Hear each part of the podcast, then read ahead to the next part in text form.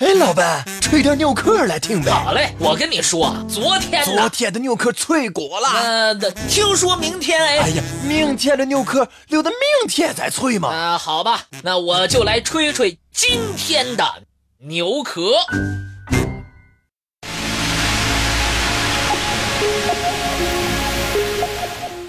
天鹅人，一种形象恐怖，传说。会给看到他的人带来厄运的妖兽。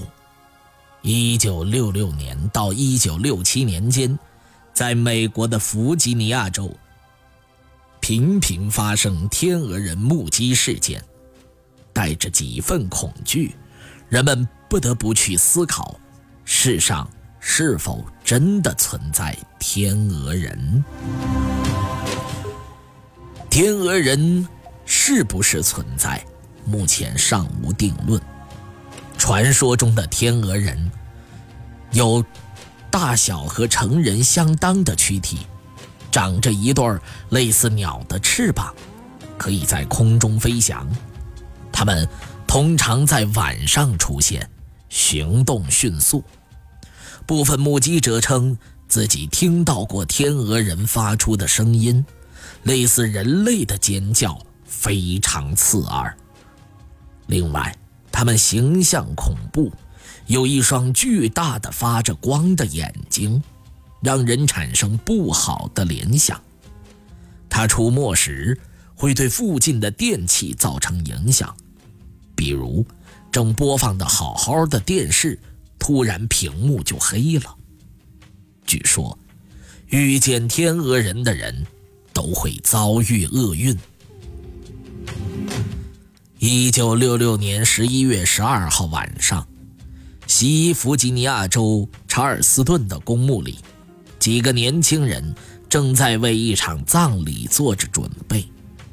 突然，他们听到附近的树丛里发出一阵奇怪的声响。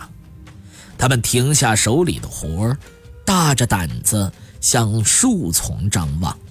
以为有人趁月黑风高在墓地里做恶作剧，但是，正在他们打算靠近树丛一探究竟时，一个巨大的黑影“呼”的一声从树丛里跃出。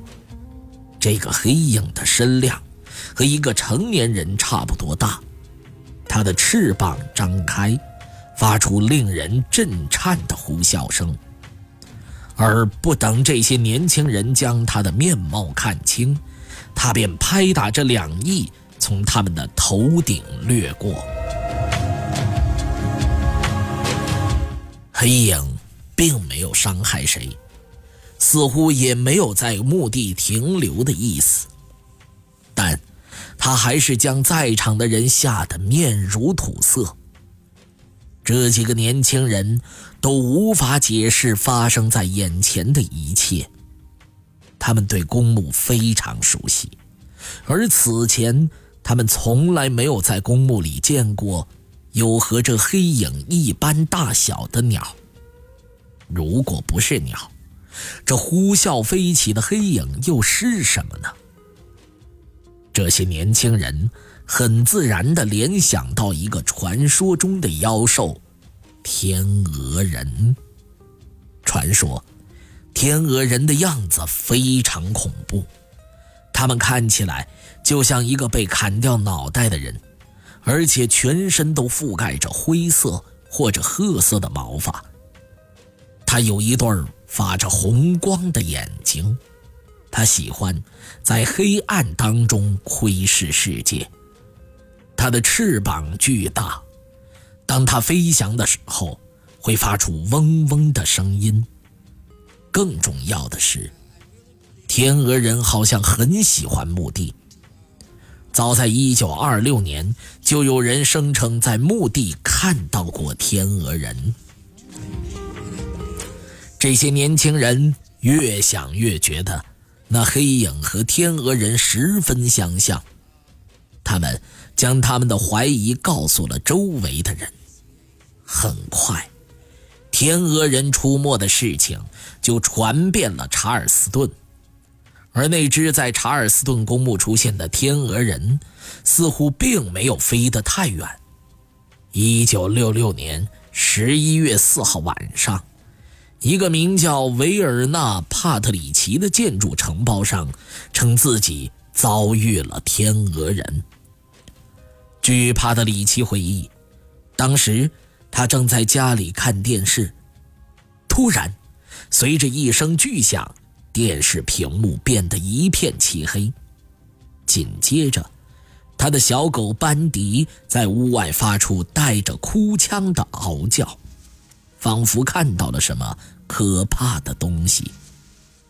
帕德里奇以为有强盗闯进了自家院子，便带着猎枪，小心翼翼地走出房门。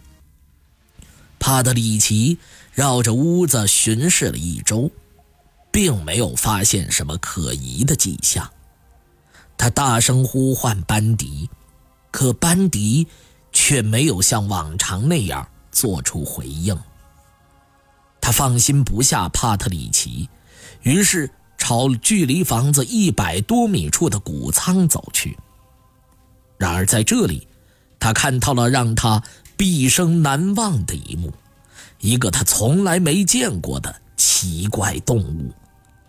那个动物身体巨大，眼冒红光，正警惕地注视着帕特里奇。帕特里奇惊恐地朝他开了枪，被他迅捷地躲开了。双方开始在黑暗的谷仓里对视。帕特里奇一直盯着动物。好像自行车灯反射光样的红色眼睛。也许是被帕特里奇压迫性的目光震慑住了。过了一会儿，这奇怪的动物极不情愿地拍打着翅膀，飞离了谷仓。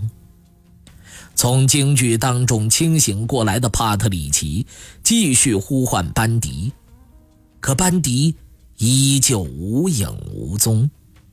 帕特里奇怀着不安的心情回到家中，一夜无眠。几天之后，他在当地的一份报纸上看到了关于天鹅人的报道。回想那夜的经历，帕特里奇坚信自己遇到的就是天鹅人。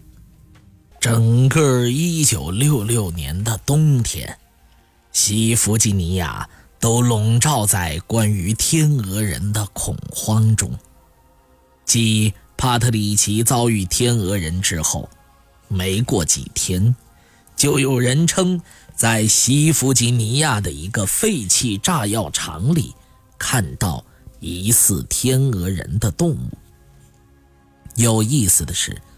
帕特里奇的小狗班迪不知怎么也出现在这个炸药厂附近。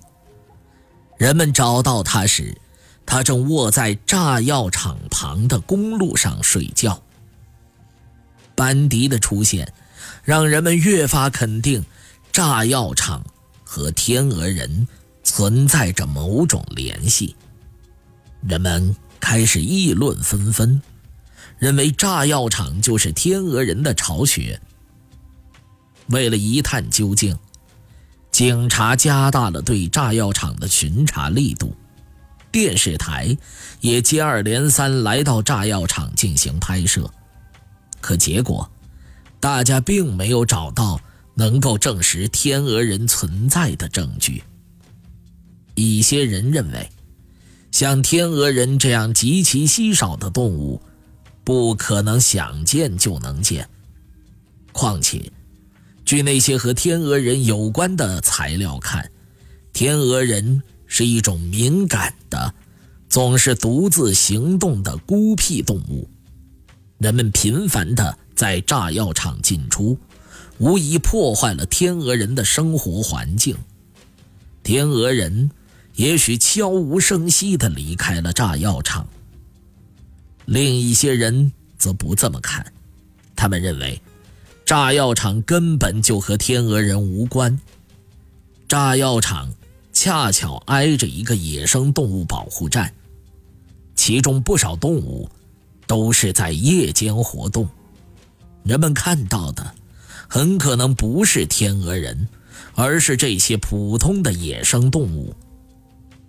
炸药厂位于茂密的树林间，从来都人迹罕至。炸药厂内那错综复杂的通道和随意丢放的器具，早就成为一些动物的栖息场所。小狗班迪追逐野兽来到炸药厂附近，完全在情理之中。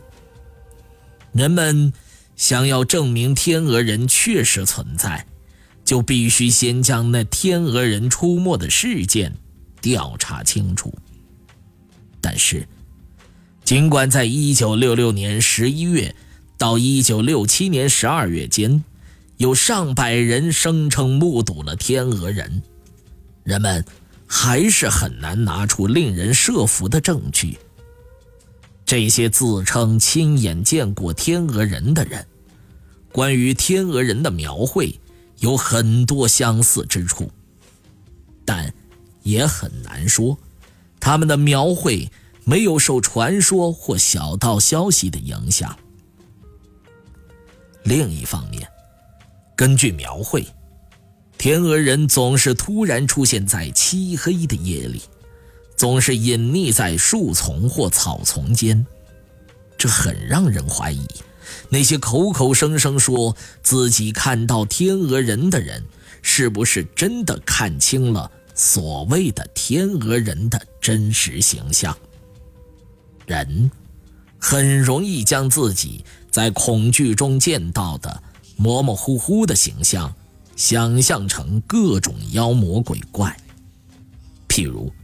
在夜晚，把敲打窗户的树枝当作巫婆的手指。以撰写超自然现象闻名的作家约翰·基尔，曾经特地到西弗吉尼亚对天鹅人进行考察。他对天鹅人的存在坚信不疑，并认真询问了那些天鹅人的目击者，然后把谈话的资料进行整理。梳理出天鹅人的特点：形象怪异，在夜晚出没，出没时会干扰附近电器的正常运作。同时，基尔还有一个新的发现：除去天鹅人事件不提，西弗吉尼亚还有不少关于超自然现象的传说，比如。人们有好几次在这儿看到过 UFO，吉尔由此认为，西弗吉尼亚也许刚好是一个与奇异世界联系的窗口，一个背负着诅咒的地方。对基尔的这一观点，怀疑者们自然不屑一顾，因为无论 UFO 还是天鹅人，其存在都是有待证实的。用有待证实的东西推测出来的结果，自然不足为信。然而，信用人、信奉的人，却用关于天鹅人的各种令人匪夷所思的事儿，来为基尔的观点作证。在他们这儿，天鹅人成了恶兆使者。那些相信天鹅人能带来厄运的人。则举出更多的例子来说明天鹅人与诅咒的联系，声称看到天鹅人的人很多都在不久之后遭遇厄运。据说，他们中大多数人都没有能够活过半年。一九六七年，西弗吉尼亚的银桥发生断裂，造成四十六人死亡。而银桥所在的地点，刚好是传说中天鹅人频繁光顾的地方。而持怀疑态度的人则拒绝相信这种说法。值得一提的是，人们对天鹅人的兴趣并没有持续多久。1967年以后，就算在西弗吉尼亚，也鲜有人在提到天鹅人。关于天鹅人目击事件的报道也逐渐锐减。不知道是天鹅人迁徙到别的地方去了，还是人们厌倦了对天鹅人的想象。而无论天鹅人是否存在，关于他的传说，都刺激着人们对超自然世界的好奇心。